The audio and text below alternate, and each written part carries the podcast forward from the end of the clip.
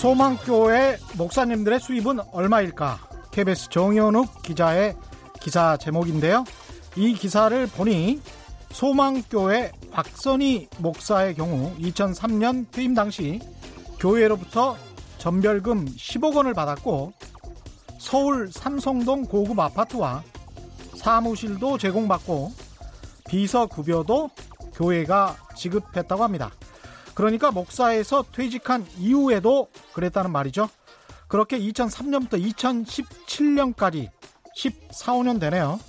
소망교회가 지원한 금액은 모두 91억 원. 그런데 이 돈에 대해서는 교회도 광 목사도 세금 한 푼 내지 않았다죠. 광 목사에 이어서 소망교회 담임 목사였던 김지철 목사의 급여는 연봉이 1억 5천만 원에 목회 활동비 2억 8천5백만 원, 청원 보조비 이런 게 있나 봅니다. 7억 6천만 원. 그러니까 연봉 말고도 본인 마음대로 쓰고 세금을 낼 필요도 없는 교회 예산이 10억 4천만 원. 매년 10억 4천만 원이었다는군요. 사실 2000년 전에 예수님 시대에는 목사라는 직업 자체가 없었습니다. 예수님도 목사가 아니라 목수셨죠. 이렇게 대형 교회가 기업화되고 목사가 대기업 CEO처럼 등장하기 시작한 것도 산업화, 도시화 단계에서 시작된 특이한 현상이죠. 목회라는 본질은 사라지고 거대한 돈과 이익만 남은 종교. 이게 꼭 기독교 대형 교회만의 문제는 아닐 겁니다. 조계종도 돈 문제에서 자유롭지 않죠? 그렇다면 제가 드릴 말씀은 그렇게 돈이 좋으시다면 돈만 보시고요. 이른바 종교 지도자로서 어디 가서 발언하고 사람들에게 어떤 정치적, 사회적 영향력을 주려고 하는 그런 행동은 하지 않았으면 좋겠습니다. 종교로 장사할 분들, 장사할 사람들은 장사하도록 내버려 두는 것이 자본주의. 그러나 그런 장사꾼들이 사회, 공적 영역에서 어떤 지도자처럼 행세하지는 못하도록 하는 것이 제대로 된 민주주의 아닐까 싶습니다. 안녕하십니까. 세상에 이익이 되는 방송 최경령의 경제쇼 출발합니다. 저는 진실 탐사 엔터테이너 그러나 가끔은 허당 최경령입니다.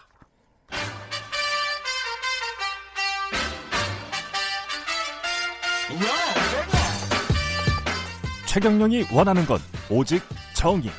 경제 정의를 향해 여러 걸음 깊이 들어갑니다. 최경령의 경제 쇼. 네, 민간 주택에도 분양가 상한제를 적용하는 주택법 시행령 개정안이 어제 국무회의를 통과했습니다.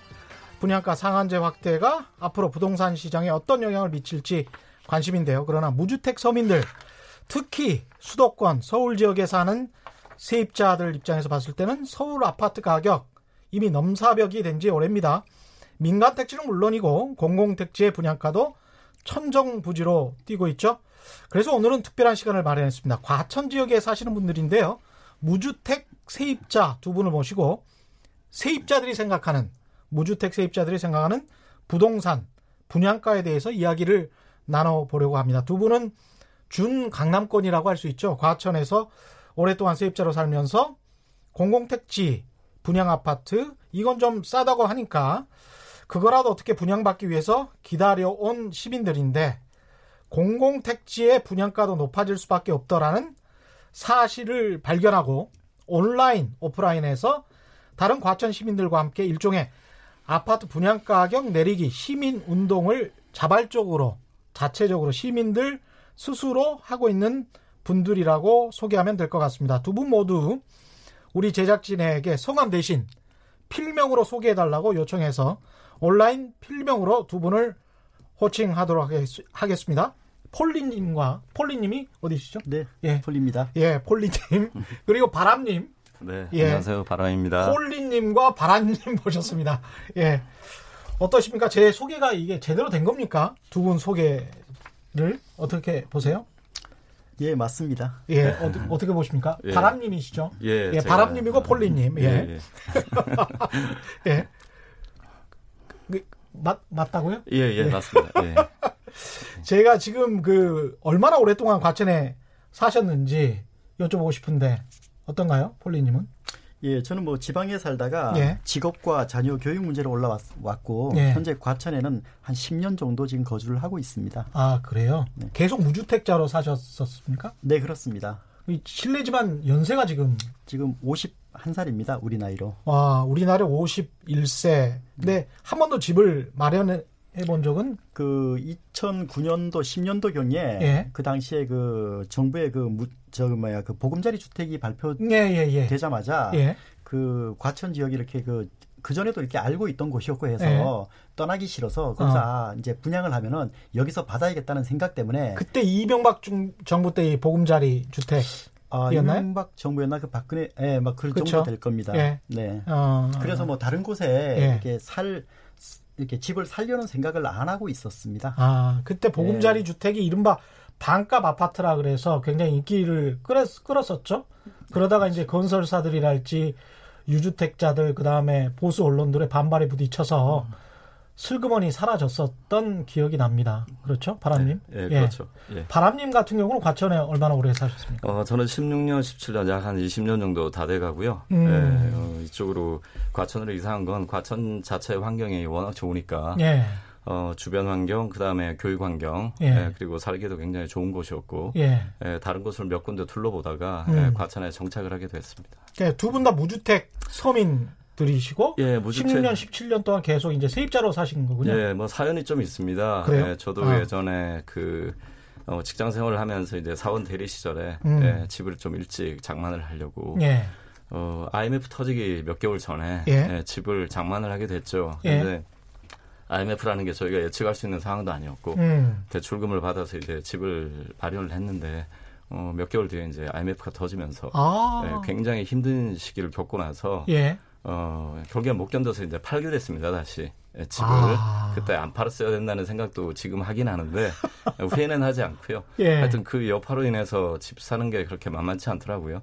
그 예. 이후에? 예, 그렇죠. 예. 예. 그 이후에 전세 가격도 꽤 올랐죠, 과천도. 굉장히 많이 올랐습니다. 예. 어, 거의 지금 한 10년 정도만 비교해봐도 음. 그 현실가로 뭐 두 배 이상 거의 한 세 배 정도 지금 오른 것 같습니다. 그동안에 이제 전세 가격을 음. 계속 오르는 전세 가격은 어떻게 어, 제가 처음 과천에 왔을 때 전세가 30평 기준으로 해서 전세 가격이 약 한 1억 5천만 원 정도 1억 5천만 원. 예. 그 정도 되는데 지금 시간이 한 15년에서 20년 사이 흐르는 동안 같은 평수로 해서 어, 지금 어, 가격이 한 7억까지 한 6억 7억까지 올라갔었고요. 예. 중간에 기복이 좀 있었습니다. 음. 예, 리만이 터지면서 리만 사태가 터지면서 예. 잠시 폭락했다가 예. 올라왔고 지금 현재 한 6억 정도. 음. 근데 중요한 건 이 집들이 거의 한 40년 정도 되는 우리나라 그, 그 주택 아파트 예. 그한 2기 정도 예. 예전에 반포 그다음에 과천이 개발이 됐으니까요. 음. 그 정도로 오래된 아파트죠. 그러니까 음. 동등한 상황에서 30평으로 비교하기는 좀 힘들고요. 노화된 아파트인데도 6억 정도? 예, 예, 예. 보통 79년에서 예. 한 81년 정도 아마 예. 그때 준공이 많습니다. 예.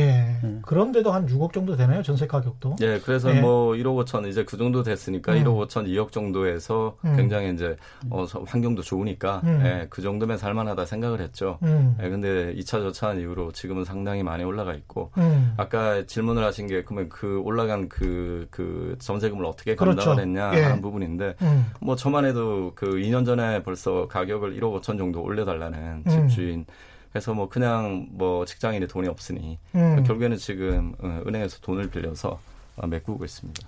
그 얼마 전 84 제곱미터 예. 기준으로 해가지고 음. 전용 면적 예, 예, 신규 아파트 같은 경우는 지금 10억 정도 전세가만 뭐 그 정도 얘기가 나오고 있습니다. 과천요? 네 그렇습니다. 야 과천도 전세 가격이 84제곱미터 그러니까 과거 이제 34평 뭐 이런 네, 거죠? 네, 그렇습니다. 10억이 넘어요? 네. 어휴. 그러면은 살려면 어떻게 어느 정도입니까 그게 가격이? 네, 뭐 가격 자체가 네. 지금 그 과천 같은 경우는 특성 때문에 음. 그 공급 자체가 없습니다. 음. 그냥 부르는 게 값이 되, 는 상황입니다. 새 아파트 같은 경우는 그러면 뭐 한 17억, 8억 뭐 이 정도 아니 그 정도는, 그 정도는 아, 닌것 같습니다. 15억 정도 네. 되는가 보죠. 예. 근데 이제 공공 택지를 마침 과천 지역에서 이렇게 개발을 한다고 해서 이쪽에 이제 관심을 많이 가졌는데 이 공공 택지도 조사를 좀 해보니까 분양가가 높을 수밖에 없더라 이런 결론을 내셨다고요? 음, 그 부분은 네. 차근차근 어... 좀 설명을 좀 해주십시오. 예. 이게 어떤 곳인가요? 아, 일단 뭐 과천 지식 정보 타운에 대해서 설명을 예. 드려도 될까요? 과천 지식 정보 타운. 네. 예. 네. 그 2011년 9월에 예. 국토해양부는 음. 그 무주택 서민의 주거 안정하고 음. 내집 마련 기회 확대를 위해서 이 보금자리 주택 공급을 지속 추진하고자 음. 그 그해 5월에 그 보금자리 후보지로 발표한 과천 지식 정보 타운 지구를 LH를 사업 시행자로 하여서 보금자리 지구로 지정하게 됩니다. 예. 보금자리 지구는 과천시 가련동하고 문원동 일대 음. 개발 제한 구역을 풀어 조성하게 되고 개발 제한 구역이라는 이제 그린벨트. 그린벨트. 예, 맞습니다. 예. 총 135만 제곱미터 부지에 정보통신 기술과 연구 개발 등 지식 기반 산업 단지와 주택 8,160가구가 들어설 계획입니다. 잠깐만요. 그러니까 네. 이제 쉽게 이야기를 하자면 2011년에 네. 그린벨트에 원래 소유자들이 있었을 거 아니에요? 있었습니다. 예, 그런데 어. 개인 소유자들로부터 어, LH가 땅을 사서 수용이라고 보시는 게 예, 그렇죠. 예, 합당하다고 보여집니다. 당시에 네. 뭐 감정가로 아, 주 싸게 산 다음에 네. 그걸 음. 개발을 해가지고 네. 개발이라는 거는 이제 땅을 좀 고르고 네. 산을 좀 허물어뜨리고 뭐 이랬겠죠. 네. 그린벨트니까. 예. 네. 그 다음에 이거를 건설사에게 팔았을 거 아니에요. 팔았습니다. 그러니까 이제 조성원가 땅을 원래 그린벨트로부터 그린벨트를 가진 일반 시민들에게 사서 땅을 조성할 때 들었던 총 비용이 얼마인지 이것도 다 조사를 해보신 거죠? 네, 그렇죠. 예. 어, 일단 그 저희가 이 자리에 나오기 전에 음. 그, 그 배경을 좀 말씀을 드리면요. 예, 예 그 저희가 그, 그 대, 우가 아니 저기 그 LH 주택공사가 예. 저기 건설사 건설시움을 대상으로 예. 어, 이 땅을 이제 그 조성을 하기 위해서 매각을 했고요. 예. 예 매각 단가는 나중에 말씀드리겠지만, 음. 어, 실제 그 건설사가 그 주택을 짓기 위해서 사업 어, 신청 승인을 받았습니다. 예. 그게 받은 게 2017년 10월 말 정도 되고요. 음. 어, 지금으로부터 2년 전 정도 됩니다. 예. 예. 그때 그 당시에 음. 어, 이건 그린벨트를 풀고 공공택지니까 시민들은 대부분 아, 이게 아무리 그 분양가가 높아도 한 2천 정도 이하 정도로 나올 것이다. 음. 예, 보통 이제 저희가 예상한 게 예, 그 당시 한 1,800 정도 생각을 했었고요, 평당. 예, 예. 예 그렇게 생각을 했었는데 2017년도에 그, 예, 2017년 말 전후입니다. 예. 예, 그래서 어, 그 당시에 근데 어, 그 시장에 흘러나오는 언론이나 음. 어, 시청이나 어, 그 지방 자치단체에서나 흘러나오는 얘기가 음. 어, 평당 한 2,700 정도 된다는 거예요. 예. 그래서 아, 그냥 그냥 저희는 흘려 듣다가 예. 이제 시기가 점점 이제 다가오면서 저희가 좀 사실 좀 확인을 하게 됐죠. 음. 근데 그게 공공연한 사실로 이제 그 소문이 나기 시작했고 그래서 음. 시민들이 아, 이 세입자들 중심으로 해서 소규모 모임을 예, 그 조선 그 같이 단체를 만들었고 예. 어, 활동을 하게 됐습니다. 예, 활동을 하는 와중에 음. 이제 아, 이 부분이 음. 어, 어, 거의 정확하다. 예, 그러니까 이건 어, 말이 안 되는 거 아니냐. 음. 예, 이런 어, 상황을 인지를 하고 이제 그때부터 활동을 하기 시작을 했죠. 그러니까 공공택지에서 민간 아파트를 분양을 한다는데 음. 그때 시민들 생각으로는 무주택 세입자들 생각으로는 2천만 원 정도 이면 분양할 수 있을 것이다. 네. 라고 생각을 한 이유는 네. 아까 이제 말씀드렸지만 LH가 조성원가가 한 850만 원 정도 됐기 때문에 네, 그렇죠. 전반적으로 그린벨트 땅을 수용하고 네. 거기에 땅을 개발해서 조성을 한 네. 원가가 한 850만 원 정도 됐기 때문에 음. 건설사에서 분양을 하더라도 2천만 원 정도에 분양할 수 있을 것이다. 네. 이렇게 생각을 했는데 2,700만 원이라는 말이 나오니까 네. 무주택 세입자들이 중심으로 해서 아 이건 너무 비싼 거 아니냐. 네 그렇습니다. 공공 택지인데 네. 왜 이렇게 폭리를 취하냐. 네 그렇습니다. 그 LH가 폭리를 취하는 거냐, 건설사가 폭리를 취하는 거냐. 네. 이렇게 이제 따져묻기 시작했다는 거죠. 네 그렇죠. 시민들 모여서. 예. 예. 이 시민들 모임이라는 게 정말 음. 힘듭니다. 이 흩어진 모래알 같은 분들이라서 예. 어 이 대부분 또 생업에 종사하고 있고 음. 이 모이는 것 자체가 굉장히 자기 희생을 필요로 하는 건데 그렇죠. 예, 너무 폭리를 취한다는 생각 이분들 다 직장인들이십니다. 지금 말씀하시는 분들. 예, 예 반찬 내고 나오신 분들이에요. 그래서 어, 예. 시민들이 그 카페 그 저 과천에 보면 어, 저희 카페가 그 과천 지식정보 타운 그 분양정보라는 카페가 있습니다. 예. 그 회원이 한 만 사, 현재, 오늘 현재 한 만 사천 명 정도 되고요. 예. 어, 그 카페에 이제 조직적으로 저희가 가입을 했고 활동을 하고 그 다음에 음. 이제 그 시민들 자체 단톡방을 만들었어요. 음. 단톡방 안에 한 50명 정도 들어와 계시고 예. 실제로 이제 저희가 어, 이걸 조직적으로 대응하는 첫 그, 그 이벤트로 저희가 촛불 집회까지 했었습니다. 음. 그래서 일부 언론에서 방송에서 취재까지 해 가신 경험이 있고요. 예. 실제로 가용한 인원이 실제로 활동 가능한 인원이 200명 정도 됩니다. 예. 작, 작지 않은 분, 분들이죠. 예. 에, 그다음에 이제 시청이나 아니면 저희 정부 기관에 계속 이 음. 부분에 대한 부당성에 대해서 계속 저희가 어, 활동을 했고요. 예, 네. 과천 과천 시민들 무주택 세입자들 입장에서는 이게 공공택지의 민간 아파트를 분양한다는데 분양가가 너무 비싸다. 네. 왜 그러냐라고 예. 계속 이제 따져 물으니까 네. 어떻게 대답을 하던가요? 어, 대부분의 기관은 사실은 어, 그 정보 공개 어, 할수 없는 부분이다. 그러니까 어디 어디에 물어보셨죠? 시청, 어, 토지공사, 시청, 뭐 LH, LH. 그다음에 어 감사원, 감사원, 예, 그다음에 예. 또 어디 있었죠? 국토부, 예, 국토부, 국토부. 예. 저희가 생각할 수 있는 예. 모든 기관에 다 물어봤습니다. 관련 기관에 예, 다 물어봤. 관련 기관, 국회의원, 예. 어, 국회, 뭐 이런 쪽에 저희가 접촉할 수 있는 모든 부분에 예, 다 접촉을 그러니까 했고요. 일단 분양가는 비밀이다, 영업 비밀이다 이렇게 나오던가요? 예, 그렇습니다. 음. 예, 지금 분양원가 공개가 지금 안 되고 있는 것처럼 국회에서 예. 계류되고 있는 것처럼 예. 그 이상의 예, 그 혹독한 대답을 받았죠. 음. 예, 공개 절대 못한다, 알려줄 수 없다. 알려줄 수 없다. 예, 그리고 모든 그 저희가 질문을 하면 음. 그게 정부가 그렇게 돼 있어요. 이 음. 정부가 그런 질문을 받으면 음. 그 지방 자치단체로 다 회신을 하게 돼 있습니다. 아. 참 희한하게 돼 있어요. 예. 그래서 그쪽에 물었는데 책임을 회피하려고 한 건 아니지만 음. 그 질문을 들으면 다시 그 지방자치단체로 보냅니다. 네, 네, 국토부로 물었는데 네. 과천시에서 답변을 네. 해야 된다라고 네. 회신을 한다는 거죠. 그렇습니다. 그러면 다시 과천으로 다시 모이는 거죠. 모든 과천은 과천은 모르겠다. 예, 모르겠다. 예, 그거는 좀, 예. 건설사의 예. 영업 비밀이다. 예, 영업 또는 비밀이다. LH의 영업 비밀이다. 예, 예, 예, 그런 식으로 된 거죠. 예. 그래서 그 이후에 저희는 아, 이 과천시 쪽에서 이제 그런 쪽으로 무성의하게 대답을 하니 예. 그 다음 활동으로 저희는 주민감사 청구. 그러니까 음. 감사 청구까지 했고요. 과천시장을 대상으로 그래서 저기 감사 서명부까지 제가 들고 왔습니다. 대단하시네요. 예, 청구를 했고 예. 청구를 하는 객체가요. 예. 과천시장을 그 감사 청구를 하려면 경기도로 넘어갑니다. 아. 그래서 경기도청 쪽에 저희가 감사 청구서를 보냈고요. 음. 예, 보낸 이후에 그쪽에서 돌아오는 대답이 예. 어, 시장은 어, 별정직 선출직이기 때문에 감사 대상이 될 수 없다라는 이야기. 그, 그 이야기를 듣고 굉장히 실망을 많이 했습니다. 할수 그, 있는 게 그러면은 없고. 지금 그 예. 여기저기 이제 질문했을 때도 예. 저희한테 예. 이제 정확한 답변이 돌아오지 않는 부분도 있고 음. 또 이렇게 아시다시피 경기도지사님 같은 경우는 음. 그 어떤 건설 원가 공개도 지금 몇 년 전부터 굉장히 이렇게 추진을 많이 하고 경기도는 계십니다. 그렇습니다. 예. 네. 예. 그럼 과천시 자체도 경기도인데 예. 실제로 원가 공개라는 어떤 부분하고 예. 지금 주택 가격의 어떤 분양가 상한제 예. 또 지금 나오는 가격들 이 노는 주, 그 답변하는 주체 음. 가지고 있는 주체들이 모두 다 틀려버립니다. 아. 다 따로 따로 놀아요. 예. 예. 그러니까 시민들 입장에서는 이 분양가가 예. 지금 시장에서 이야기되는 무슨 2,700만 원이네.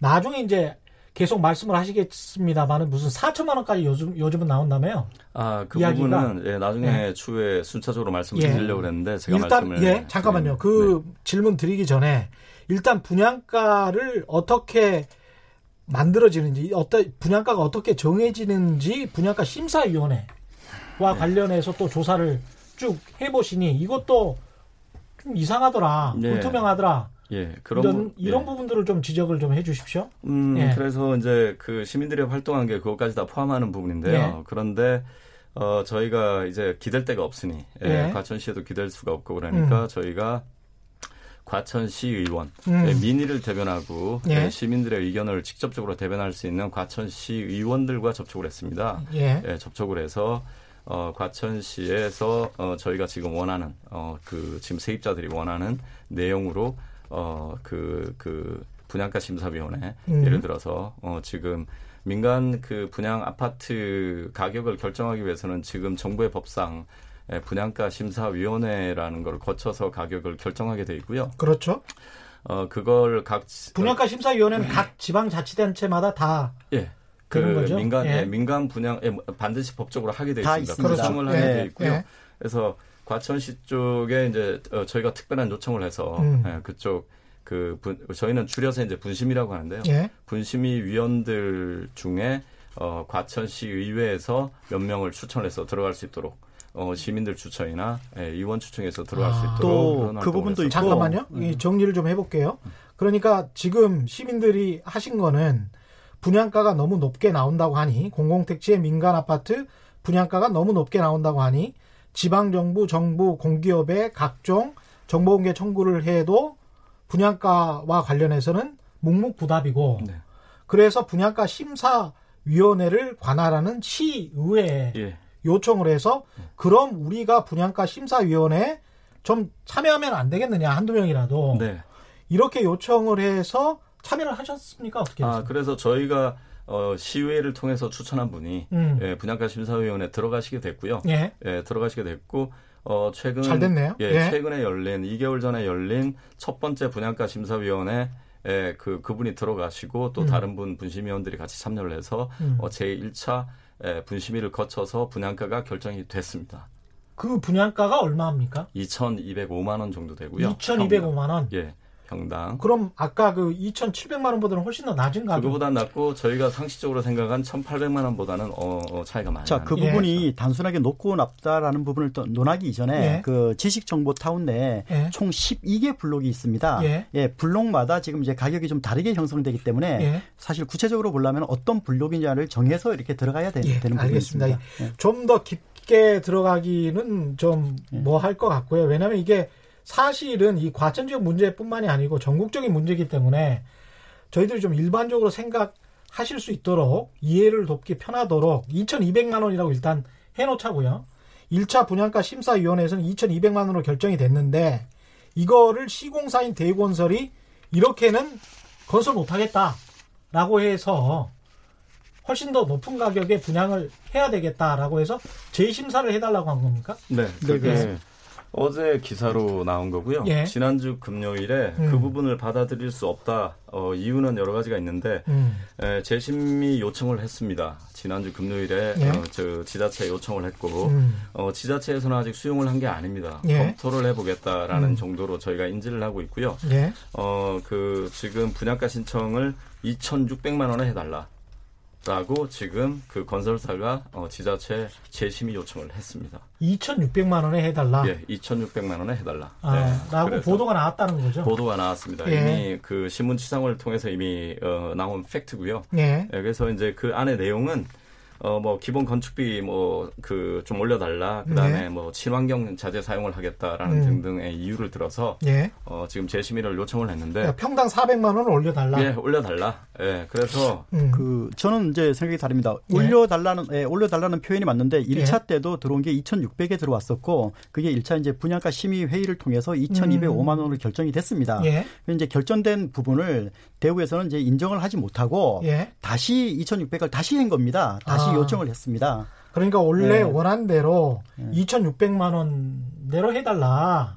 네. 그런데 이게 다시 재심의를 하면은 재심의해서 2,600만 원이 받아들여질 수도 있는 건가요? 사실 그 말씀 이전에 음. 이걸 재심의가 가능한가, 음. 법적으로 유효한가, 왜냐하면 건설사는 그 가격이 마음에 안 든다고 해서 이런저런 이유로 재심 예. 신청을 했지만 예. 수분양자들은 가격이 높으면 아 이런저런 이유로 어 이거 가격을 좀 깎아달라 재심의를 할 수 있는 권한이 없거든요. 이건 음. 일종의 기울어진 운동장하고 똑같습니다. 음. 그러니까 절대적으로 이게 비교가 될 수 없는 거고요. 음. 그리고 전국적으로 이제까지 그 분심위가 열려서 재심의를 해서 한 적이 없습니다. 예. 다만 한 군데가 있는데요. 제주도에서 재심의를 한번 한 적이 있는데 예. 그쪽에서 제주도도 조사를 하셨군요. 예, 예, 예. 제주도에서 이미 했는데 이거는 법적인 근거도 없고 이것도 이제 공공택지입니까? 공공택지입니다. 예. 예. 그래서 그쪽에 제 제주도 자치단체에서 이 부분에서 그리고 또 경실련에서조차 이 부분을 지적을 해서 아. 법적 근거 없고 할 수도 없다. 이건 하면 불법이다. 예. 재심의를 하는 것 자체가 불법이다. 예, 예. 그래서 이미 이미 그 분양가 심의위원을 열 분이나 모시고 음. 어, 두 차례에 걸쳐서 심의를 했으면 예. 충분히 거의 관련된 대지비, 건축비 이런 부분이 충분히 논의가 된 거라고 봐야 되는 겁니다. 예. 만약 이게 어떠한 이유에서든 재심의를 받아들이게 되면 음. 한 번이 아니고 두 번, 세 번 계속 건설사의 요청에 의해서 악용, 역용을 당할 수 있다는 거죠. 음. 그러면 그 시민들은 계속 그 부분에 대해서 계속 그냥 어 그냥 그 수용을 할 수밖에 없는 네, 분양가 심의위원회 구성은 지금 말씀하신 대로 한두 분 정도가 무주택 세입자 분들이 들어가 계시고 아니 아니 무주택 세입자를 아, 대표하는 분들이 들어가 그렇지 않습니다. 저희는 그 예?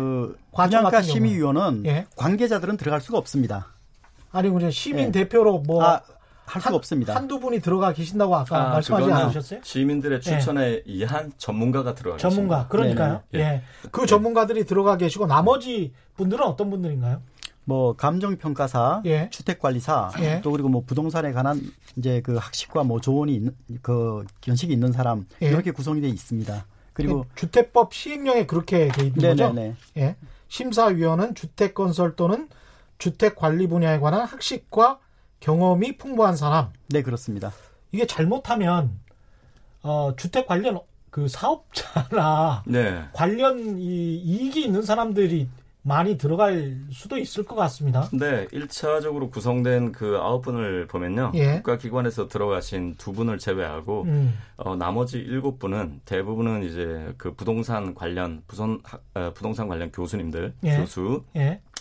그다음 어, 감정평가사. 부동산 관련 학과 교수들. 예, 예. 그렇습니다. 감정평가사. 감정평가사. 예, 주택관리사. 주택관리사. 예, 기타 뭐 대부분은 그 주택이나 건설업계 관련 유관업종에 계시는 분들이 어저 들어 어, 들로 구성이 돼 있죠. 이게 네. 지금 과천시뿐만 아니고 모든 지방자치단체에 분양가 심사위원회라는 게 있는데 네.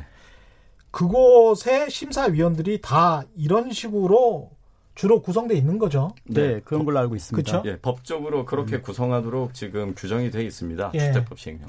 사실은 과천만 좀 특별하게 예. 그나마 시민단체가 추천한 예. 전문가군이 한명 예. 들어가 있고 네. 제가 알기로도 나머지 지방 자치단체들 전국의 지방 자치단체들은 모두 다 주택 관련 사업자나 관련 유관 교수들 네. 사실은 건설업 편을 들어줄 만한 분들이 네. 많이가 계시단 말이죠. 네. 어, 근데 예. 그분들이 이게 그리고 이제 한두 명 과천 같은 경우도 들어가 있다고 하더라도 절대 구성상에 있어서는 건설 회사의 편을 들어줄 분들이 굉장히 많은데 그리고 관료들 두 명 있다 그랬고요. 그러, 그래서 나온 심사 결과가 평당 2,200만 원. 네, 그렇습니다. 근데 그거를 이제 대우건설은 음. 못 받아 못 받겠다. 우리가 이걸로는 수익이 안 남는다. 이렇게 이제 주장하는 거고요. 네, 그렇습니다. 예. 예 절대적으로 그 저기 어, 투표를 하게 되면 불리한 상황 속에서도 음. 그 심의위원들이 나름대로 상식적이고 합리적인 예, 평가를 해서 그 정도 금액이 나온 건데 음. 그 금액 자체를 저희 세입자들이 수용한다는 뜻이 아닙니다. 예. 예, 그렇게 해서 고생을 하면서 어, 나름대로 합리적인 분양가라고 해서 나온 그 결과를 가지고 음. 못 믿겠다. 세입자 예. 입장에서는 그 2,500만 원 그 2,205만 원에 대한 금액 부분을 수용하는 건 아닙니다. 예. 단지 그 분양가 심의위원회라는 자체가 음. 정당하고 합리적인 어떤 그 행정 행위를 통해서 나왔기 때문에 예. 그걸 수용하는 것뿐입니다. 그 자체를 그거라도, 네, 네, 네. 예. 예. 그런 상황이고 지금 분양가 재심의 자체를 한다는 자체가 음. 이미 그 행정행위 자체를 무시하는 절차 아닙니까? 부당하다라고 생각하시는 네네네. 거고요. 왜 이렇게 근데 이제 시민들 입장에서는 무주택 세입자 입장에서는 이게 좀 분양가가 그래도 높다라고 생각을 하시는 것 같은데 분양가가 높을 수밖에 없는 어떤 구조적인 이유들이 있습니까?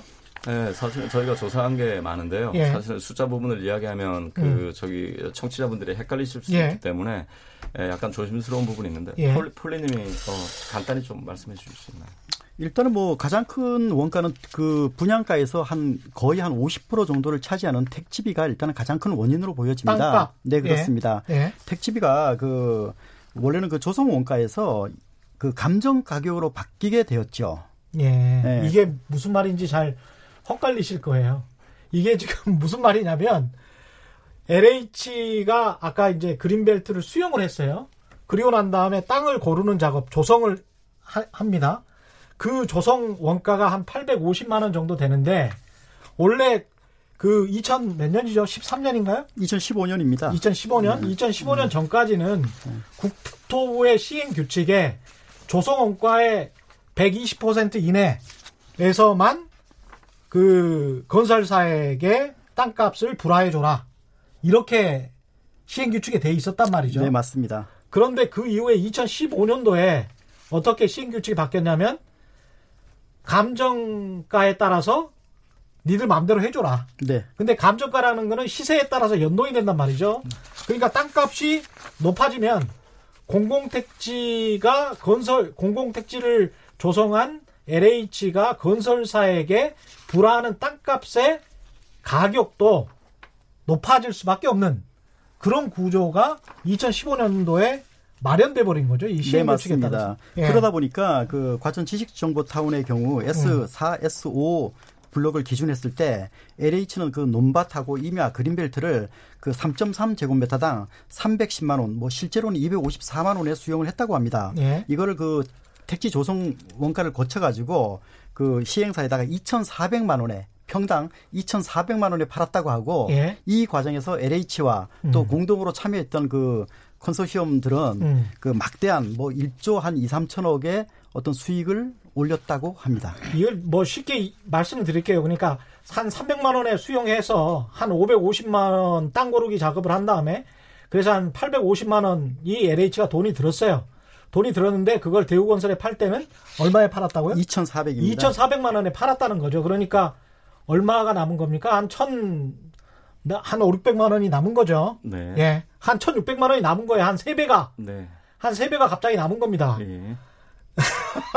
그게 공공 공공 택지인데. 네. 그러니까 그러한 예. 그러한 부분을 지금 예비 수분양자들이 예. 부담을 해야 되는 상황으로까지 몰린 거죠. 그렇죠. 그러니까 대우건설 음. 입장에서도 어떻게 보면 야 그 LH로부터 아주 비싼 가격에 우리는 땅을 샀는데 그 정도는 남겨야 되는데 건설사 입장에서는 워낙 비싼 가격에 샀기 때문에 우리는 좀 더 분양가를 높일 수밖에 없다. 이렇게 지금 말하고 있는 거 아니겠습니까? 네, 맞습니다. 네, 네, 그 중에 하나 맹점이 있는 게요. 음. 두 가지가 있는데 첫 번째 그 남는 이익 이익 중에 어 전체 이익 뭐 1조 5천억 정도 어그 예. 땅 매각 차익으로 남는 이익에 음. 어 약 뭐 정확한 건 뭐 이걸 정부에서 감사를 하든지 아니면 국가에서 국토부에서 관심을 가지면 그 계약서를 들여다볼 수 있을 것 같은데 네. 물론 이 자료도 저희가 요청을 했습니다. 거부당했고요.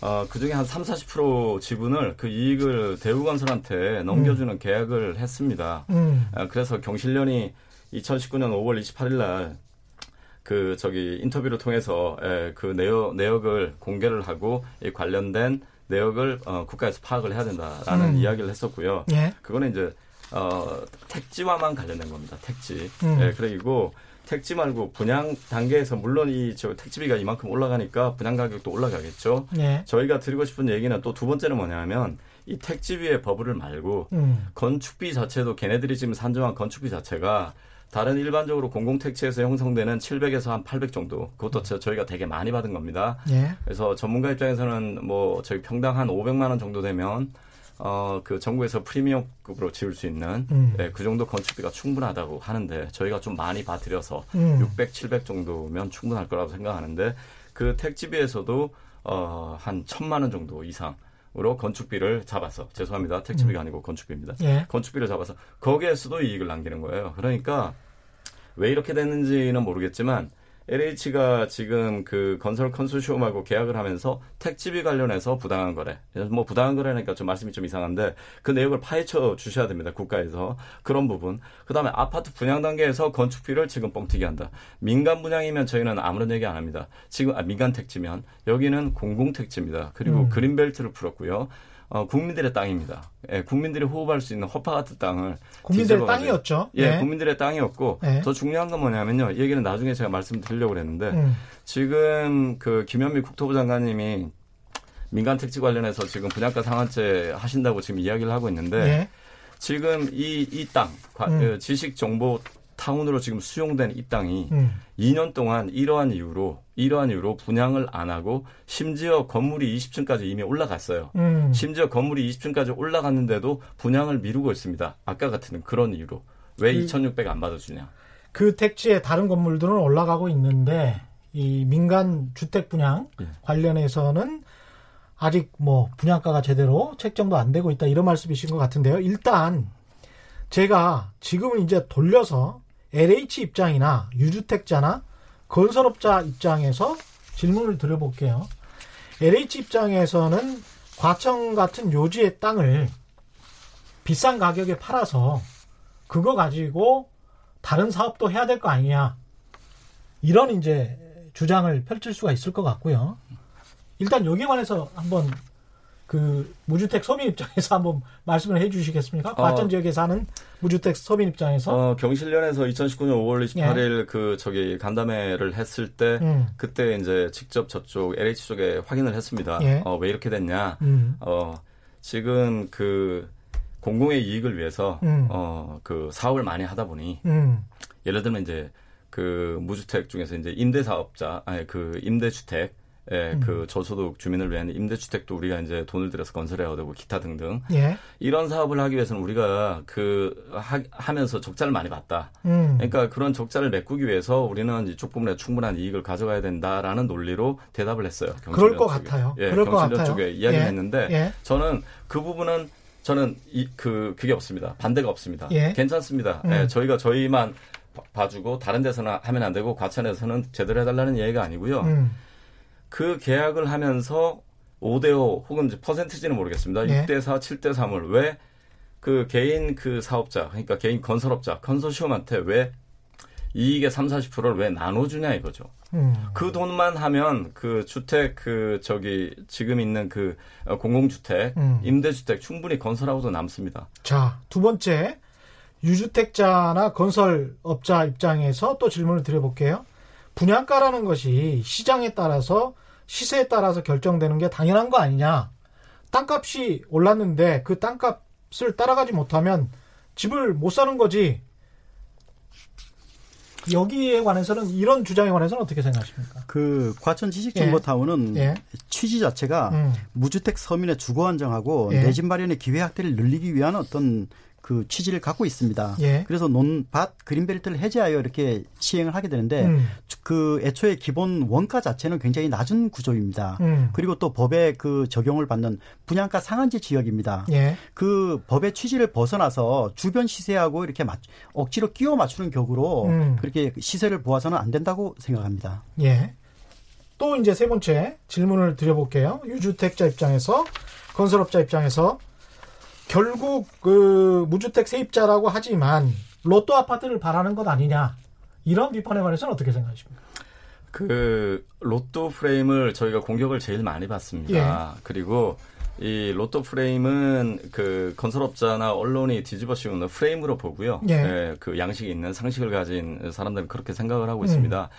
예, 두 가지 관점에서 어, 무리수가 있는데 예. 예, 첫 번째 이 로또라는 건 저희가 그 지금 싸게 예를 들어서 뭐 2,200에 분양을 받았다고 치자고요. 예. 어 그게 나중에 그 언론에서 얘기하듯이 4천 음. 정도 음. 어 실현이 되면 8년 음. 뒤에 예. 8년 뒤에 가격이 4천 정도 되면 로또가 되는 거죠, 정말. 예. 네, 저, 정말 싸게 분양한 거죠. 예. 근데 그 4천이라는 가격조차 그러니까 앞으로 이제 지어놓고 분양을 받은 다음에 예. 그 다음에 이게 평당 2,200에 분양을 했는데 4천만 원이 된다면 예. 그런 말씀이죠? 예, 예. 그렇죠. 예. 예. 실현이 안 된 겁니다. 예. 왜냐하면 이 지금 저희가 분양을 만약 뭐 2,600이든 2,200에 받고 나서 음. 3년 뒤에 IMF 같은 그 경제가 안 좋아지고 예, 부동산에 이제 하락하고 음. 흥당한다고 가정을 하자고요. 음. 그럼 저희는 분양받자마자 바로 손실을 입게 됩니다. 음. 그리고 8년 뒤 전매 제한이 굉장히 엄하게 돼 있어서요. 예. 사실은 이 부분도 나중에 국토부에서 어떻게 될지 모르겠는데 음. 저희들이 역설적으로 지금 그 역용 당하고 있는 거예요. 8년 음. 전매 제한에 들어갑니다.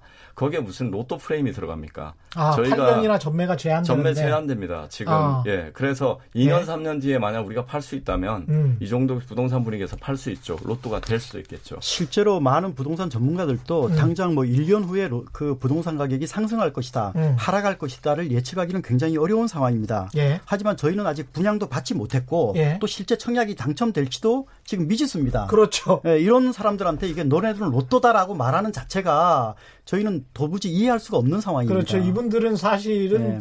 무주택 그 세입자로서 그래도 혹시 희망을 가지고 기대를 가지고 그냥 아파트 가격 분양가가 그래도 조금이라도 낮으면 청약을 해볼 수 있지 않을까 그런 기대로 로또를 지금, 어, 샀다는 예. 사, 산 사람한테 예. 로또가 당첨됐다라고 말하는 거랑 똑같은 것 같아요. 아 그렇군요. 예 그리고 저희는 예. 분양가가 낮기를 원하는 게 아닙니다. 예.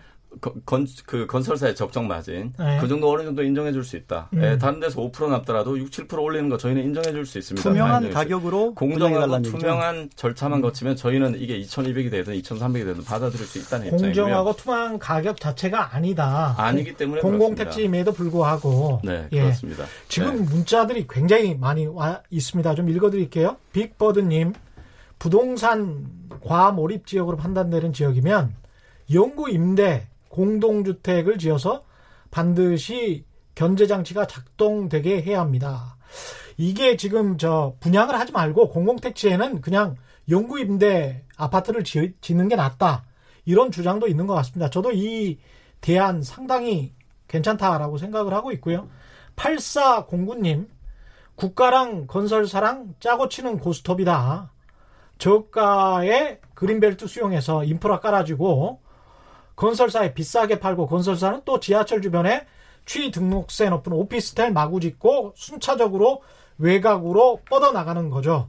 이거 아주 정확하게 알고 계시는데요. 이분은 0353님 건설사도 그렇지만 거금 6, 7억 전세 사시면서 대기했다가 6, 7억 원에 분양받아 10억 이상 대박 기대하는 분도 순수하게 보이지 않는 건 저만 그런지요. 아까 그 로또 분양 이야기하고 똑같은 것 같습니다. 순수한 사람은 저는 없는 것 같고요. 그 모두가 다 이익을 원하고 있는 거죠. 근데 이제 어떤 이익이 우선시되고 어떤 이익이 공정한 이익인지는 청, 시청자, 청, 청취자 여러분들이 판단해야 될 것 같습니다. 김성진님, 대전도 분양가가 비싸요. 그래도 사람들은 일단 사면 남기고 판다고 해서 투기하려고 모여들고 있습니다. 최승원님은 과천 사는 분이시네요. 전세가가 심하게 비쌉니다. 지식정보타운 3기 신도시 지역 분양분 배정받으려고 전세 수요가 높기 때문이죠. 낡은 아파트 27평 전세가가 6억 6천 말이 됩니까? 분양가가 너무 높아도 문제지만 낮아도 로또 분양 세력 때문에 문제입니다. 이렇게 말씀하셨고요. 예, 여러 가지 굉장히 많은 문자들이 와 있네요. 좀 정리를 해봐야 될 것 같습니다. 이게 그럼 어떻게 해결돼야 된다고 보시는지 마지막으로 간략하게만 말씀을 해주십시오. 예, 제가 예. 보니까 예, 그 제가 드릴 말씀은 아닌데 시간이 예. 거의 없는 것 같고요. 그 한 네 가지만 말씀을 드리겠습니다. 예. 지금 과천이 지식정보 타운이 어떤 상황이냐면 지금 건물은 이미 20층 가까이 지금 다 올라가 있습니다. 예. 쪽그 지식정보 타운에 음. 대우건설 컨소시엄이 주축이 돼서 어 2년 동안 놀다가 급하게 지금 짓고 있습니다. 그런데 분양을 안 하고 있습니다. 음. 이 부분은요. 지금 수분양자들끼리 빨리 분양가를 올려라. 빨리 지금 재심의를 해라. 지금 이런 식으로 지금 몰고 가면 토끼머리를 하면 안 되고요. 예. 정부, 국토부, 그다음 음. 시청에서 적극적으로 지금 나서줘야 됩니다. 이건 지금 국민들한테 맡겨두고 야 너희들 알아서 해 하면 음. 안 된다는 것이 뭐냐 하면 지금 국토부 김현 김현미 그 장관님이 지금 강남 집값 잡겠다고 막 그러고 있는데 예. 지금 지식정보타운 지정된 지 지금 몇 년이나 됐고 지금 실제로 아파트가 지어져도 이미 다 지어질 그런 상황에서 지금 2년 동안 몇십만 평이나 되는 땅이, 땅이 지금 그냥 놀고 있습니다. 음. 거기에 8천 세대가 들어가게 돼 있고요. 예. 4, 그 4명 가족 기준으로 3만 명이 들어갈 수 있는 지역이에요. 음. 그거를 건축사들한테 맡겨두고 야 너희들은 사적인 계약이니까 그러니까 맡겨두고 있는데 빨리 국토부하고 협의를 해가지고요 음. 이 부분을 빨리 지금 분양이 진행될 수 있도록 해야 됩니다. 그게 첫 번째고요. 예, 여기에서 좀 끊도록 하겠습니다. 예. 정리를 해야 될 것 같습니다. 예. 55분에 저희가 끝마쳐야 되니까요. 정리를 제가 두 가지로 하겠습니다. 그대로 현재처럼 고분양가가 가능하도록 시세가 오르도록 놔두는 방안 이 한 가지가 있겠고요. 두 번째는 고분양가를 최대한 억제하는 방안이 있겠습니다. 첫 번째 방안으로 시세가 그대로 오르도록 놔두면 이익을 보는 집단은 건설사, 재건축 조합, 기존의 주택 소유자들, 특히 다주택 소유자들이고요. 두 번째 방안으로 분양가를 최대한 억제한다면 이익을 보는 집단은 무주택 세입자들, 아직 집 못 가진 사람들, 집값이 좀 잡힌다면 집을 소유할 수 있지 않을까 생각하는 미래 세대들이 될 것 같습니다. 이게 둘 다 두 집단 모두에게 이익이 되는 방안 나왔으면 좋겠습니다.